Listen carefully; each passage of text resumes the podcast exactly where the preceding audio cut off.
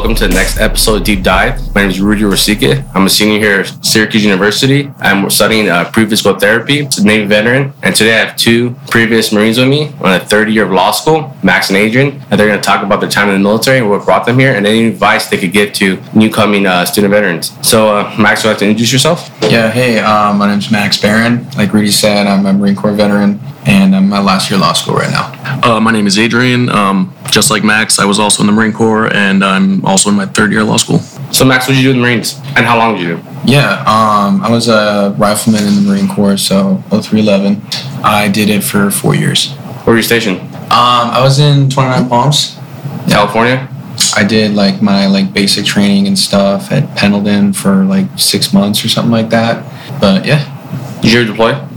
Yeah, um, I went to Iraq. Uh, it was like Al Taqaddum, I think was called. The first, my first deployment was about six months, and then my second deployment was to um, like the first half was like Kuwait, second half was like uh, U.S. Embassy Baghdad. Oh, right on. How about Adrian? Uh, yeah, I was also in the Marine Corps for four years. I was also an 0311 rifleman. I did a my first deployment was a UDP or Unit Deployment Program. We went to uh, Okinawa, Japan, and uh, South Korea for six months. In uh, Japan, we kind of just did some sustainment training. In Korea, we uh, we did some bilateral training with the Korean uh, Marine Corps. Um, and then I went on a seven month um, MEU, which is a Marine Expeditionary Unit. We deployed on a Navy ship, uh, the USS Kearsarge, and we went to several countries in the Middle East, notably Oman, and we spent a few weeks in Bahrain and uh, stopped in the UAE, uh, Dubai, stuff like that, um, and then Spain on the way back. Pretty cool. So, Max, when did you separate? Um, honestly, I you know I've always kind of wanted to.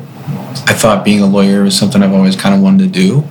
Um, and the Marine Corps was just for me. It was just um, you know, I mean, me and Adrian both are 0311s. Like he can kind of attest to this too. But it gets kind of it gets kind of to be a lot. I think like doing the same stuff over and over again.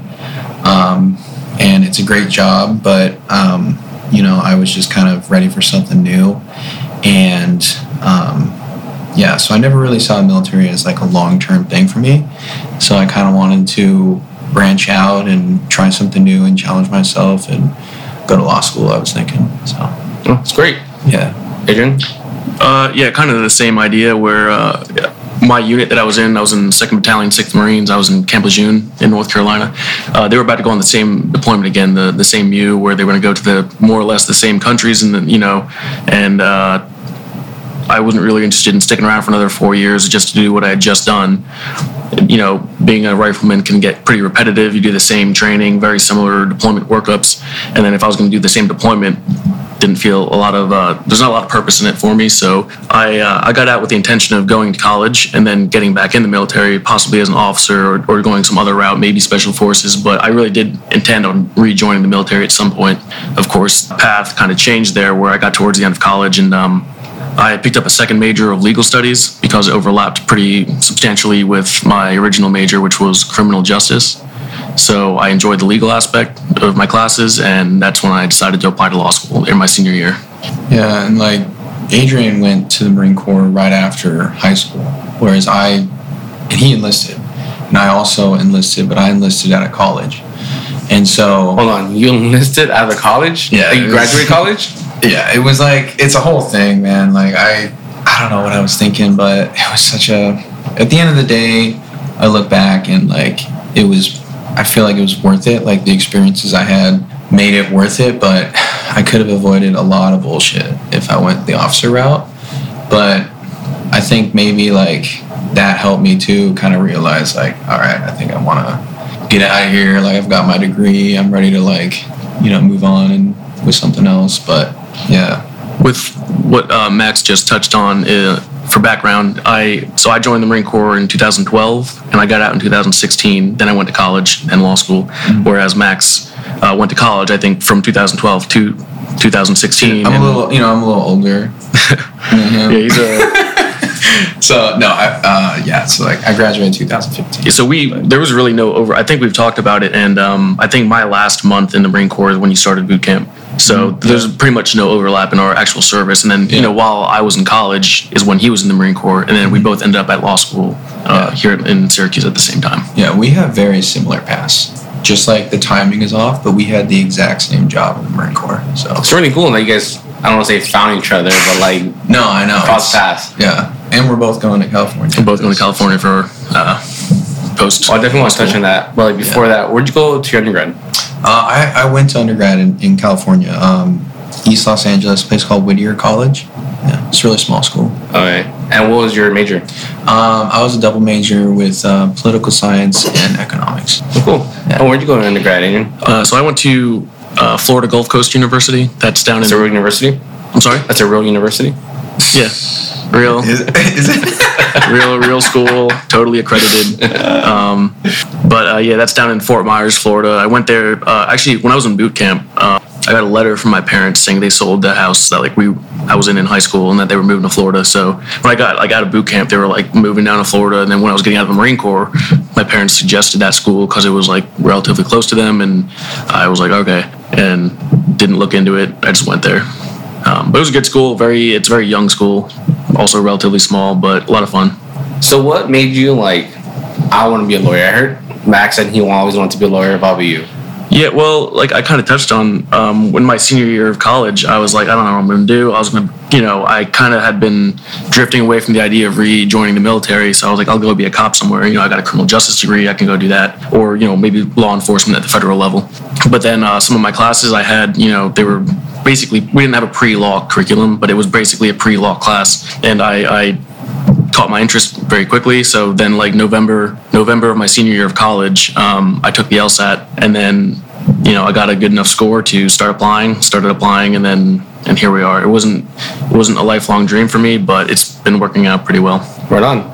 So I'm start the next question. What advice would you give someone that just about to separate from the military or just separated from the military and they want to be a lawyer? They know for sure they want to be a lawyer. Well, I think there's two different like so if you're going at it from my perspective would be different than somebody like Max who went to college before based on the GI Bill. So I went to college and I used the GI Bill entirely on my undergraduate degree because it gives you 36 months, which is four academic years of, you know, tuition. The school I went to in Florida was much cheaper than going to law school here. In hindsight, had I if if I knew I was going to go to law school, I would have strategized the way I use the GI Bill to get the most money out of it and make it last the longest. Um, so I would really focus on that. There are programs I know Syracuse. I'm not trying to sell Syracuse College of Law, but they participate in programs with certain universities where you can do your undergraduate degree in three years and then go straight into law school for three years. So that'd be you know less time that you're paying out of pocket or out of student loans or other scholarships. So look into programs like like that that do three. They call them like three and three or something like that, and that'll optimize the GI Bill benefits. Otherwise, you know if you're not going to do that, kind of figure out where you might want to go to law school, what's going to be cheaper because if I could go back, I would have not used the GI Bill on all of my undergrad. I would have used it all on law school and then maybe the last year or one year of undergrad. You know, I think you had a uh, great point to strategically use your GI Bill. A lot of us, including myself, I went to community college first, and I used my GI Bill. Ridiculous move. Absolutely insane. Because I could essentially put out the cash. And now I'm, I'm going to use all my GI Bill from undergrad, and now for my grad school, I'm going to be like, have to take out loans or look for scholarships, stuff like that. Yeah, that's what I'm doing now. Yeah. I'm, you know, I got my first semester, the GI Bill helped out a little bit. I had a little bit of GI, Bill left then. But uh, since then, you know, I had a scholarship going into law school, so that's paying some of it. And the rest of it, I have, you know, pretty substantial student loans now that I could have avoided.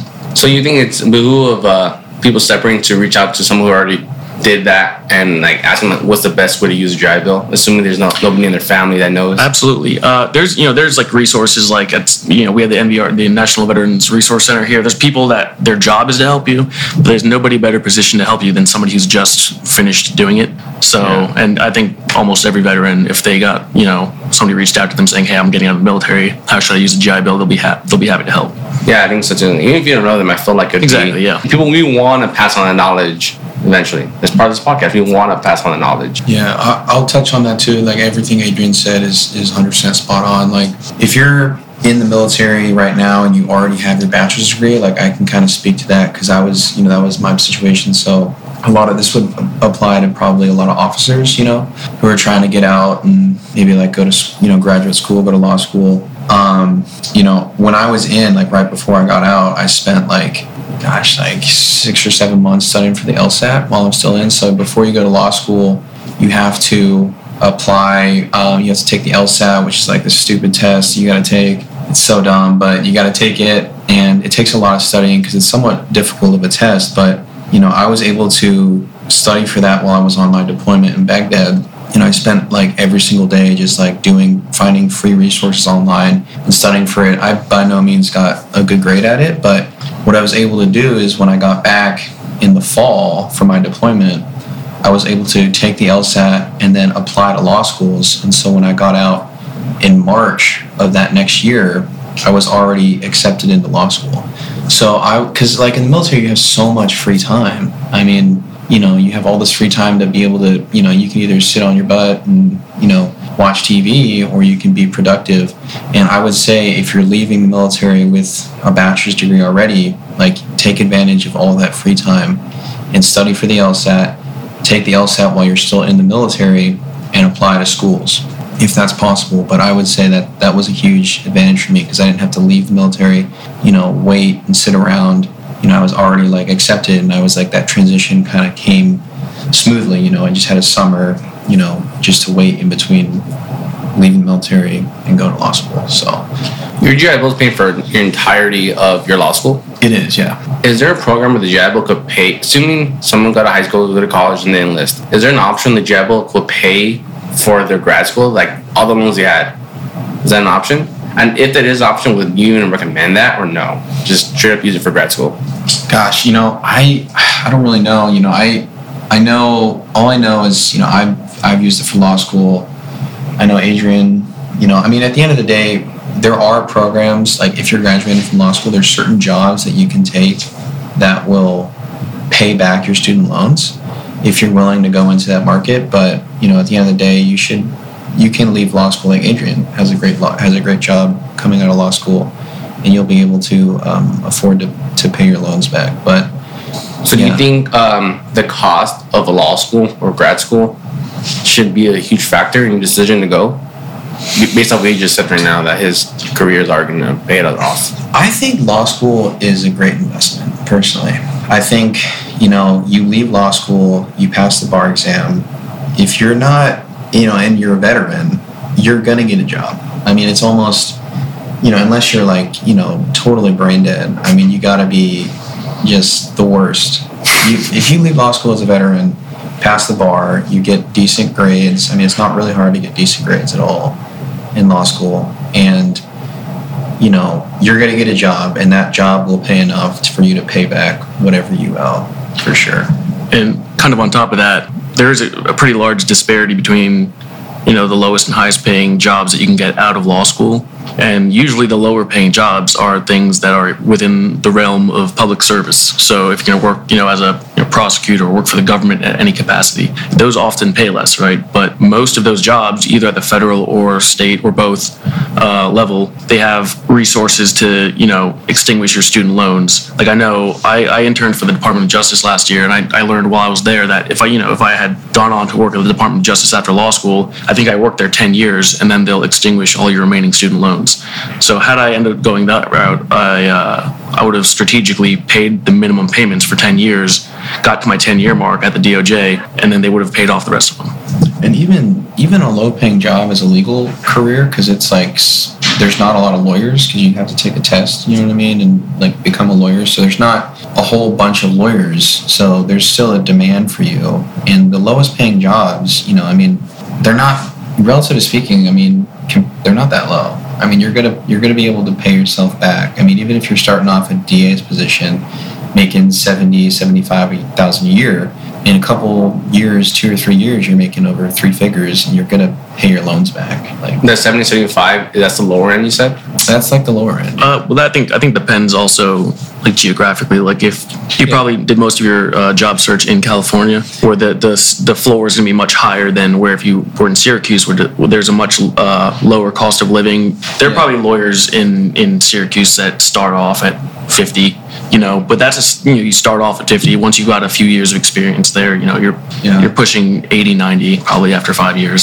so like any any bigger city right? Like New York City, for example, you're going to be starting off like low 80s, high 70s. San Diego, you'll be starting off low 70s, you know, and each one of those jobs, you're going to make three figures or six figures in, you know, two or three years. I mean, you just got to get that first. But yeah, I mean, I, I couldn't speak to what it's like in Syria. I can imagine it's lower, but I don't know. You think it's 50? I don't even think it's that low. I think it'd be like 60 or I mean, 70. I also didn't job search in Syracuse. I just know that you know Yeah. it's going to be uh, comparative to the cost of living if you're looking at public service jobs, which are the lower end typically. Yeah, and that's if, of course that's if you go public service. You know, like those are the lower. That's what's considered lower end.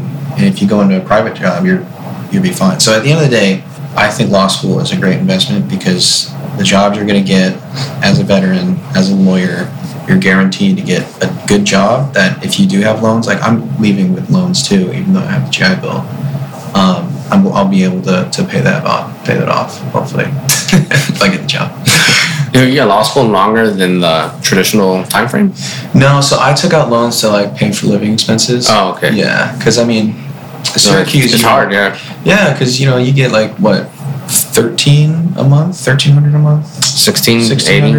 Yeah, and it's like you know, I mean, you can't live on that. Yeah. You know what I mean? So Yeah. Also, on top of that, you can't really like, especially your first year of law school, you're not going to be doing any work. Like you're not going to be working Yeah. a part-time job during your first year of law school. So you're kind of, Yeah. if you're you know doing that route, then you're going to either want student loans or if the GI Bill can't help you out, you still need to take out a little bit. Um, before we went to that question, can I just backtrack a little bit? What's it like interning during law school? Either one of you guys go first. Sure. So, um, you know, during your first year, it's just going to be classes and reading. There's not really any internships or work you're going to be doing outside of law school during your first year. Then, but the summer between your first year and second year, that's when you should start working, and uh, that's kind of how you set up. You know, your, the summer between your second and third year, that's the most important summer.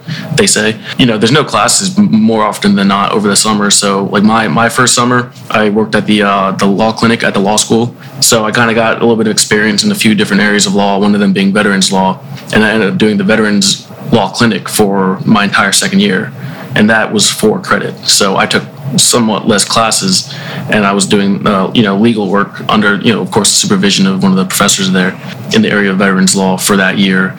On top of that, I worked uh, an office downtown here doing social security and bankruptcy.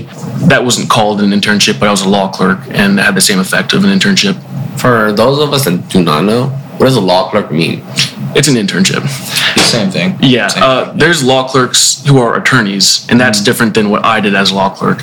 I was I was doing the job of an intern, pretty much. I was on the phone a lot. I was talking to potential clients and trying to do the screening process to see if there's somebody that you know the attorneys I was working for would be interested in representing. Yeah, that's a good point. There's there is the distinction because a legal internship is also referred to as a law clerk position, but you can graduate and work as a law clerk like once you've left law school. So like I have a job offer to work as a law clerk in the San Diego uh, District Attorney's office. I'll be doing that hopefully, um, but that's still like a, a legal job. But that's like post grad, you're doing like a lot of like research and writing and stuff like that. Earlier, you said that if you're a graduate from law school, passed the bar, and or a veteran, you should not have an issue um, finding a job. I think so. But why is that? Is like do veterans just stand out? Even though everybody has a JD degree, just being a veteran will make you that much more competitive. Yeah, Like- I, I do. I like, really believe that. They yeah. truly care about you being a veteran when they're hiring. Mhm. I completely agree with that. Not, not only there's there's certain things like for federal jobs, you get a pre- veterans preference for federal jobs. So it's it's more likely for you to get an interview for like DOJ positions or whatever federal job you're applying for. But also other veteran lawyers like look to you and like hire you. Like I worked for a veteran this summer. You know, I think if it wasn't for the Marine Corps, he probably wouldn't have hired me. Yeah, he. Um, you know, I think being a veteran stands out. All the employers ask for it, especially for district attorney jobs district attorney, attorney positions love you being a veteran. They love it. So, you know, those are like almost shoo ins if you're not like, you know, an idiot. but yeah. I would I would I would tend to agree. But on top of that, it's not just that you're a veteran; it's that you have working real life experience outside of academia. I've noticed a trend among my kind of the people I associate with in law school. The ones that didn't go from high school to college to law school got jobs much quicker than my friends, you know, who did go high school to college to, to law school, maybe never held a full time job. So it's not just that you, you know, the, the veteran thing is uh, a big factor, but just the fact that you have like life experience outside of academia um, is a huge factor in getting a job. Yeah, and I, I think it, the life experience helps with law school too.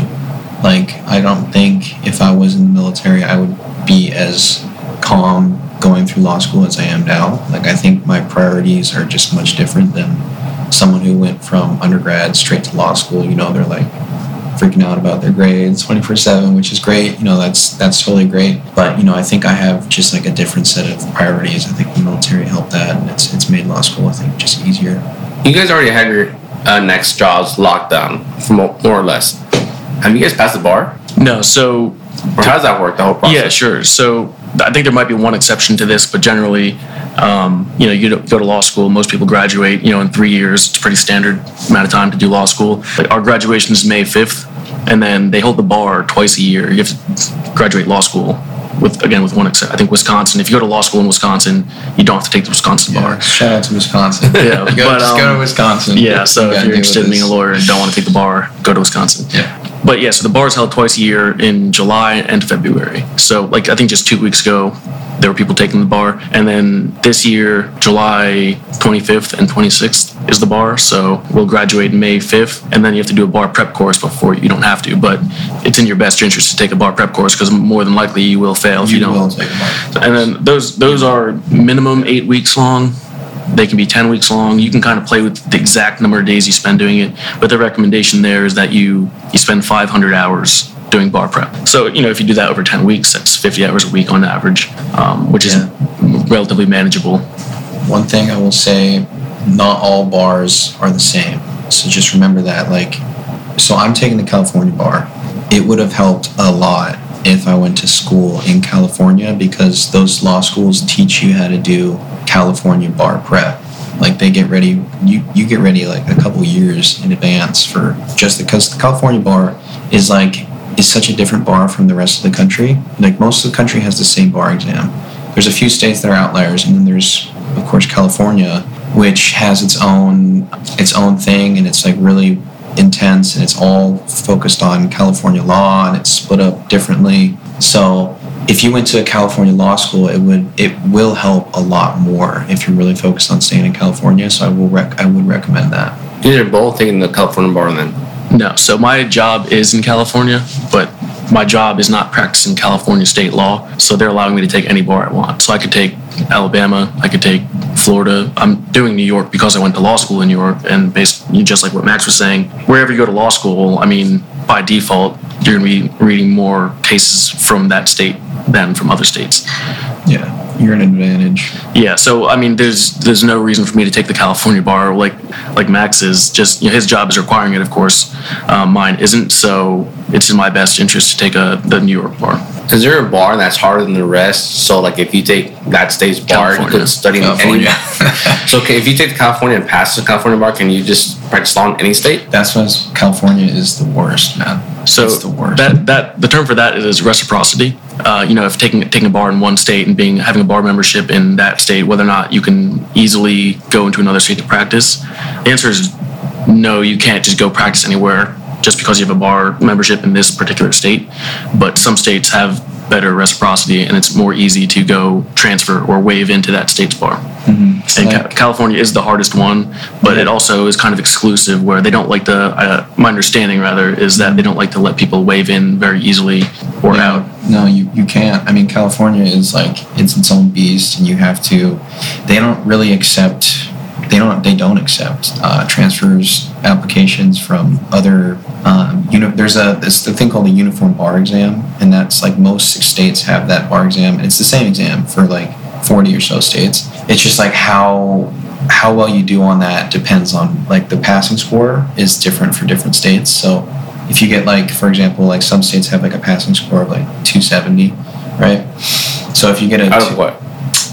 gosh it's i don't And not like at 300, right? Like It's no, it's out of three. I think the max score would be 350, 360 is around there. if you get like 60% right on the bar exam like that's considered like like you're it's like not an exam where people get things a bunch of answers right Oh, so yeah it's it's it's difficult but if you if you get a 270 in like one state and another state has like a 266 requirement you can pretty easily transfer in but in California, you know, they don't accept anything. So you just have to take their exam exclusively. So it's just I'm, I'm sure though, if you practice long enough in a different jurisdiction, they'll allow you to waive in if you have like if you have 10 years of experience in New York.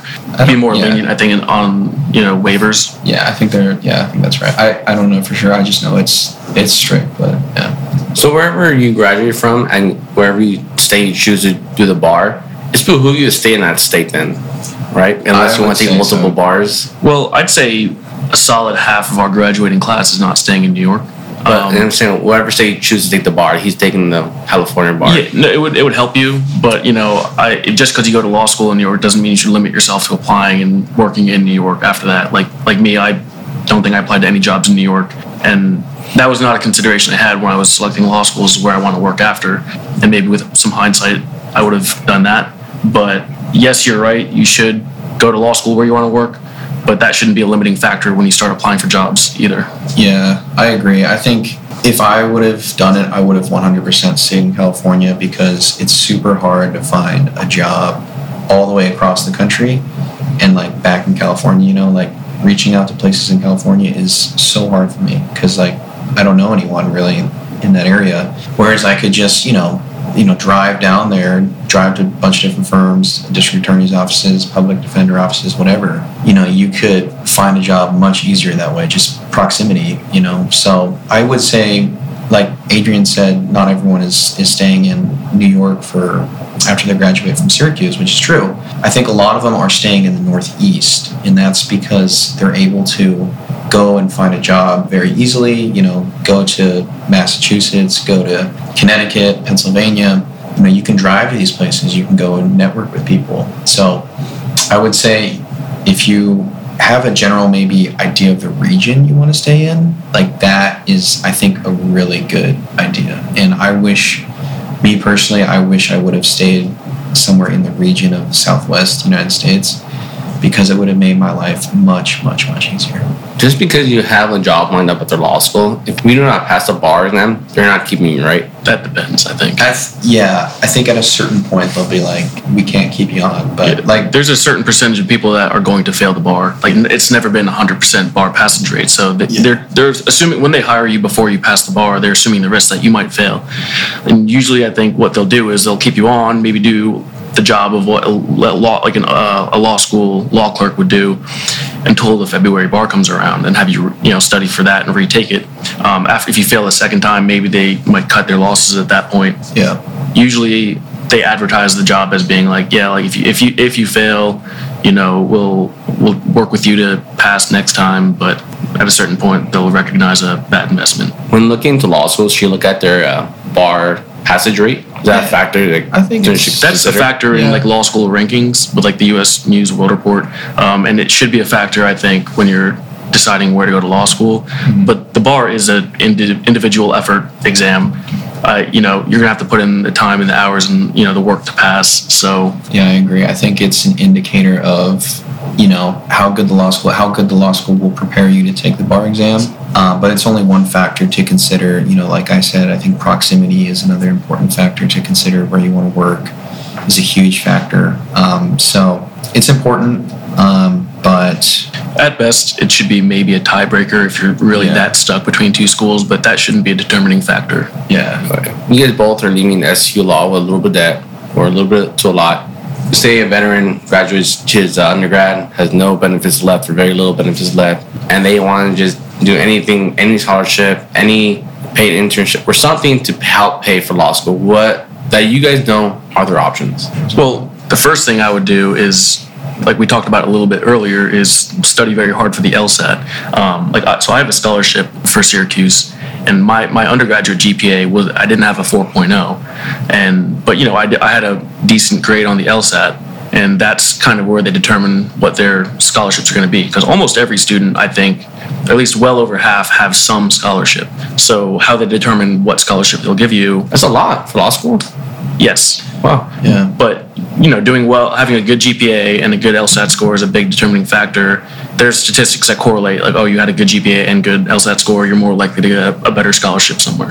Yeah, focus on getting, if you're out of your benefits, focus on getting the highest LSAT score you possibly can. And obviously, focus on getting good grades in college because that will give you a scholarship to wherever you want to go. Is there anything um, people should consider when choosing law school? Like, definitely not go to school if they advertise this, whatever it may be. Well, what I always give or tell people who ask me when they're, you know, I've had friends since being in law school who say, I might want to go to law school, where should I go? I always say, pick somewhere, A, that you want to work after, B, where you geographically want to live for three years. If you if you hate the cold, Syracuse might, might not be the best choice for you. If you like being by the beach, pick a law school by the beach because if it's an accredited law school, you're going to get a law degree and you'll take the bar and you'll be fine. But if you can live somewhere where you might actually be happy for those three years, then law school will feel a little bit easier. 100%. Like exactly what Adrian said where you want to live and where you want to work. Those, you know, whatever order, I mean, I think where you want to work is maybe the most important thing. But I think where you want, where you are comfortable living for three years too is such an important thing. You know, like like Adrian said, if it's an ABA accredited law school, the bar is an individual effort. Like graduate law school, get your degree, and work hard to study for the bar exam. So yeah, exactly what you said. Some people really care about law school rankings when they're picking their law school, and that's fine. You know, if you want to look for an Ivy League school like Harvard or, or Yale or wherever that, you know, because it really is a very limited number of schools that the name of the school alone will get you a job. You know, like if you hear, oh, this person went to Harvard Law, that's, you know, going to sound much more impressive than, you know, some school they've never heard of. But really, it is very few schools that the name recognition alone will get you the job. And yeah, Harvard probably has better connections than most schools, and they'll, you'll be likely to get a job more easily or a better job more easily going to Harvard. But if you're not interested in one of those, you know, top 10 schools that have that name recognition, uh, that's, you know, big law firms and big cities want to hire out of, um, it really shouldn't matter whether they're ranked 40th or, you know, 150th. Yeah, yeah. Focus on doing you. Like a good lawyer is not gonna. You don't have to graduate from law school to be, or you do have to graduate from law school to be a lawyer, but you don't have to graduate from, you know, Harvard to be a great lawyer. Like there's so many fantastic lawyers out there that graduate from lower ranking schools. It's all about you and how you apply yourself. So now that you're a third year law students, what has been the most challenging part of law school? Gosh, I The first year, you know, there's kind of a learning curve. Uh, it's not the same as studying or for or doing undergrad.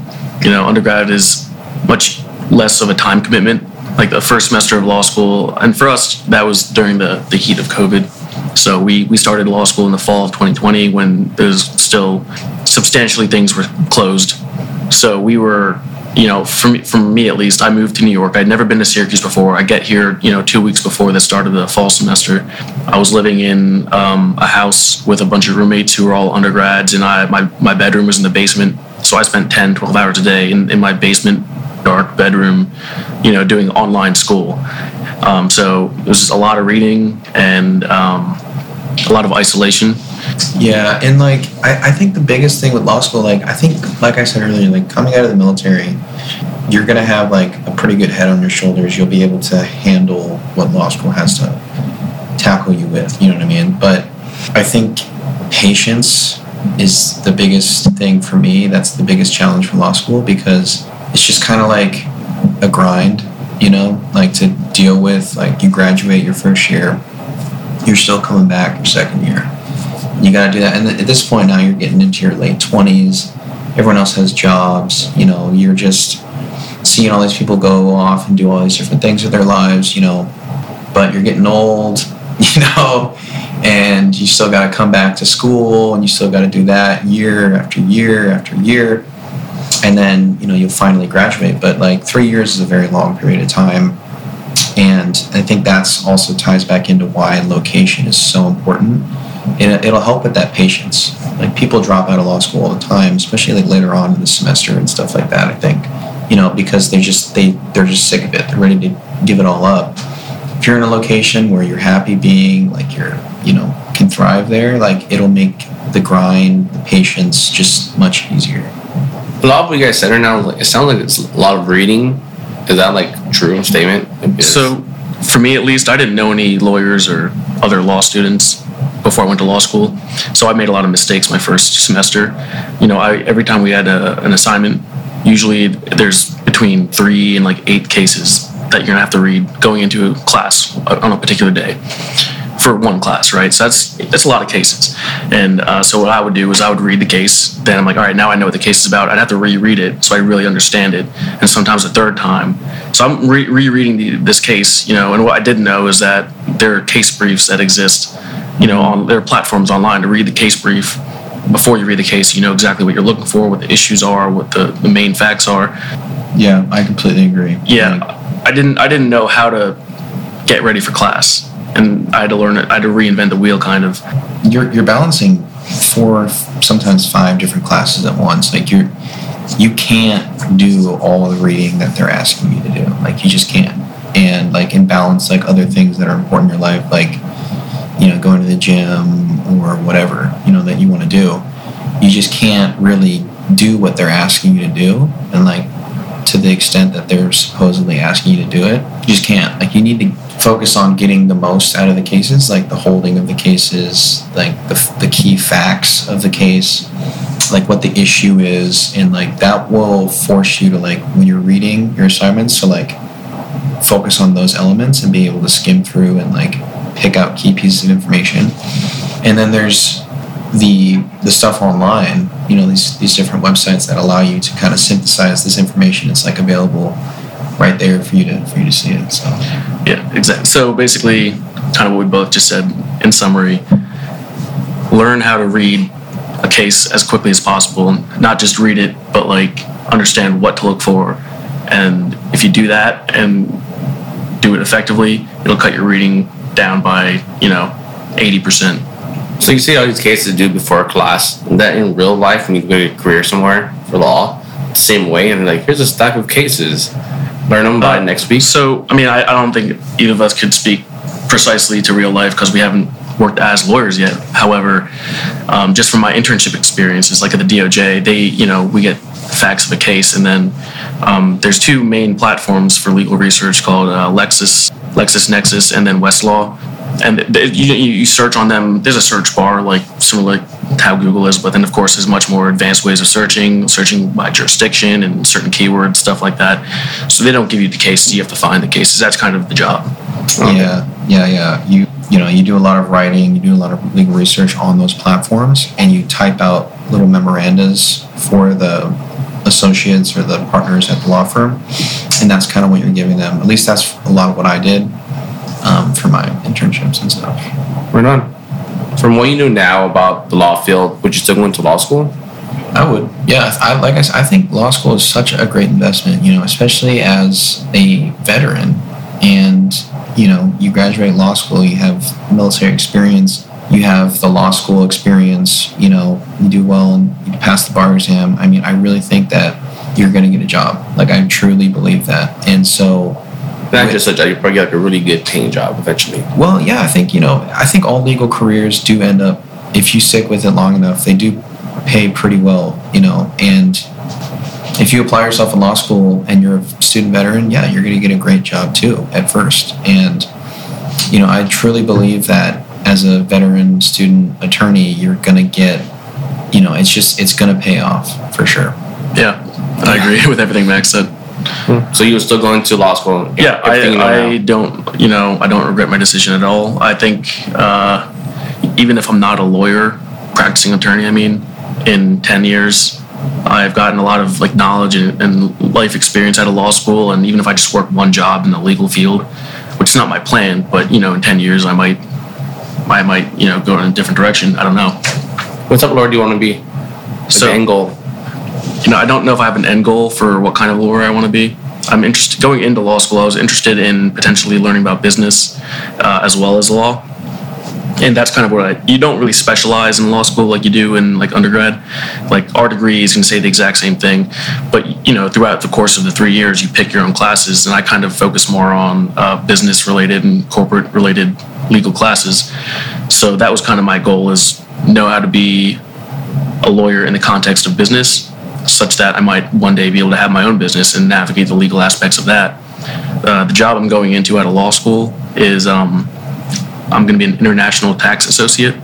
So I'm, I've kind of gotten into the tax field, uh, not intentionally, but when I worked for the Department of Justice last uh, summer, I worked in the tax division, and it was not at all what I expected. It was much more enjoyable than I expected. It's not as dry as it sounds when you hear tax. It sounds pretty dry. When I say I'm doing tax, people stop listening because it just sounds boring. But it really it can be pretty interesting. So I'm I'm really excited to get experience in tax because it's a valuable asset, especially if I ever want to have my own business. How to navigate federal tax laws. And what's great about Adrian's job is there's there's certain jobs that are like JD Advantage. Like some tax jobs, um, I don't know about, about yours, Adrian, but some some tax jobs at like one of the top like accounting firms, was like the Big Four or something like that. You know, they look for JDs and they they pay very well. You can graduate law school and go to one of those firms. Like they look for JDs. So if you don't want to pass the bar, you can still go to law school and you'll, you'll be able to pay off your loans with one of those jobs. Yeah, sure. JD Advantage is another aspect of Mhm. law school that's a, a huge benefit because you like like Max was just saying. So I'm going to PwC, which is one of those big four accounting firms, and my colleagues and peers when I get there are going to be some will be JDs with a law degree, um, and others are going to be CPAs. So I'm not going to be working with just lawyers, and you don't need to be a lawyer to get my job. But if you're Oh. not if you're not a lawyer, you need to be a CPA. Of course, you have to have some kind of certification. So yeah, it's Interesting. It's a great opportunity. Yeah, so it's not like exactly a traditional legal role. And as far as bar passage, you know, I'm taking the bar this July, and I, I expect to pass it. I would hope I hope to pass it. I mean, my position doesn't require bar passage until several years down the road. So I will have to pass the bar at some point. But the position I'm starting off in, you know, I'm not giving legal advice, which is what you need a bar membership to do.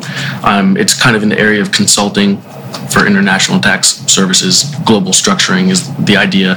So all the clients are businesses doing, you know, business abroad, and there's tax implications uh, to that, of course. And that's kind of the job's consulting them on how to structure their own businesses for that purpose. That's amazing because just because you don't pass the bar doesn't mean life's over. Doesn't mean you wasted three years, right? Because No, there's a plan B. you know, my I do. I don't want to jinx it, but I hope I will pass the bar. Yeah, hopefully. That's a goal, yeah. And if I don't, I'll retake it, and I do plan on passing the bar at one point or another. You know, I, like you, It- you asked earlier, I'm not, I'm not going to be let go if I don't Yeah, pass the bar. it's a great opportunity. I'll, I'll, I'll be just fine if I don't pass the bar. Although I would love to pass it the first time. Hopefully, we're all rooting for you. So, Max, what's the end goal for you, lawyer?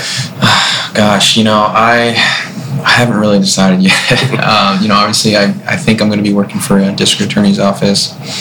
You know, I've always liked the trial lawyer stuff. Um, my my internships, And trial lawyer means like in the courtroom, right? Mhm, like in the courtroom. But you know, I, I could see myself going a different route, maybe in terms of like advising businesses or, or whatnot. But you know, my my internships were kind of done with uh, personal injury stuff, um, product liability, personal injury. So uh, on the plaintiff side of things, so you know, like ambulance chaser, you know, aficionado over here, you know.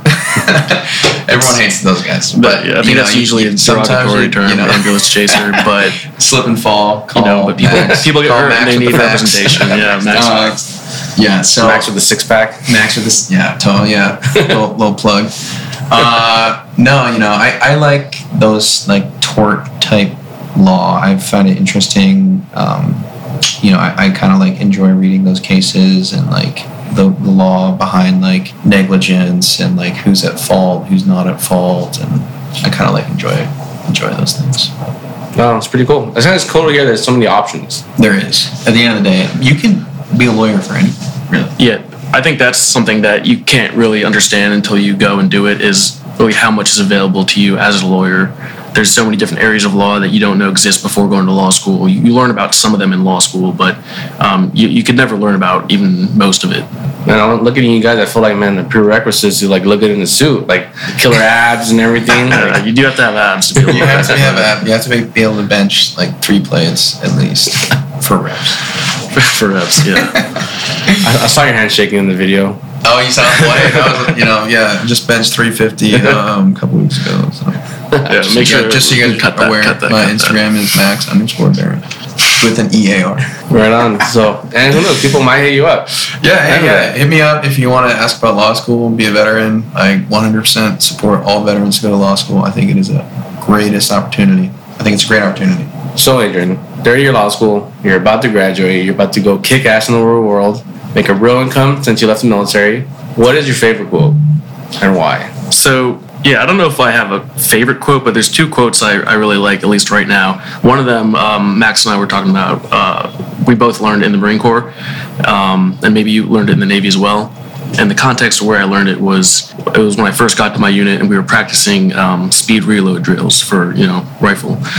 And the quote is uh, "Slow is smooth, smooth is fast," which kind of to me just means you know take your time, do it right the first time, and that's the fastest you know net positive that you're going to get out of the whatever it is you're doing. And it applies not just to doing speed reloads, but to I think anything. And the other one is um, which I think kind of plays along with the slow is smooth, smooth is fast is a, quote from Albert Einstein where he says, and I might be paraphrasing actually, but um, he says, It's not that I'm smarter, it's that I stay with problems longer. And I like that because I think, you know, if you, if you work slowly and efficiently, and you stay with the problem, you will solve it, and you'll solve it with the best possible outcome. That was a great quote, especially the second one. That's like not just so sounds the first like, one. Oh, slow, yeah. slow, smooth, smooth, fast. That's yeah, something it, I learned in the Marine Corps too. Yeah. It applies to all aspects of your life.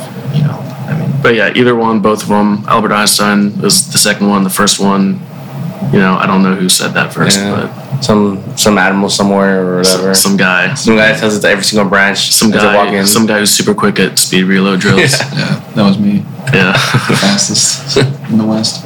So actually, this quote came from a Chinese fortune cookie. Panda just Express? about no. Shout out to uh, Golden Dragon on uh, in, in DeWitt. Is that going to be your learning? The Golden Dragon's coming. You know, that's going to be. Yeah, I'm not sure. I come in the courtroom. I'm not sure that they are the original author of the quote, but no, they are not. Actually, this quote is from FDR, one of the greatest presidents, of course, in United States history. And the quote is A smooth sea never made a skilled sailor.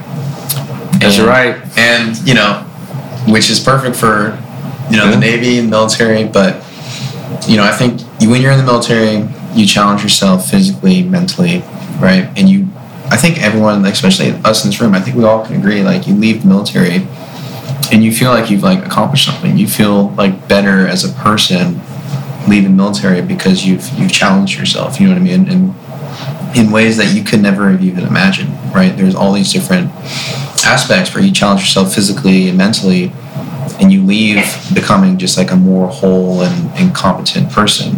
And I think you know that's such an important lesson as a veteran. But when you leave the military, you know, I think it's important to continue to force yourself into situations that make you uncomfortable. You know, try you know, to do things that you know is going to really challenge yourself because you're going to become a more skilled, a more competent, and a more whole person. So even though you're out of the military, force yourself into situations that make you uncomfortable, and I think you'll grow as a person from that. I don't think you guys both are coming. Before I close off, I wanted to ask you: Is there any advice you had to give, just general advice for student veterans? Like I always like to tell people, it's great that we have the National Veteran Institute Resource Center. That's fantastic. But you should really branch off and make the most of your college career. Like I had this podcast now where this is like my seventh episode, and multiple veterans that came in and we learned so much about different things. Is there anything you like to put out? Yeah, for from my perspective, you know, I uh, went straight to college after the military, so um, you know, I was 22, 23, my freshman year, um, I think the thing that benefited me the most was I actually got a job working for working for the school. I worked for Campus Rec at my undergraduate school, and that helped me make friends that weren't in the military. It's great to have connections when you uh, go to college after the military who are also veterans. You can relate to them. That's great. But if you really want to integrate back into the rest of the world, you got to integrate with those other people. So making friends uh, as quickly as possible with other undergrad. Yeah, I was older than most of them because they went straight from high school to college, but having friends that were just you know civilians that I could get along with was um, a huge benefit to me. And working on campus, it was a great way to do that yeah, socialize, socialize, socialize. You know, get out of the military and you know, socialize, meet new people, branch branch out, and just you know, just make make new friends wherever you go. It's important. Well, again, thank you guys so much for coming, and I hope uh, whoever listens to this learned something about law school, and you know, maybe uh, answered any question you might have, and thank you for tuning in. Thank you for having me. Thanks.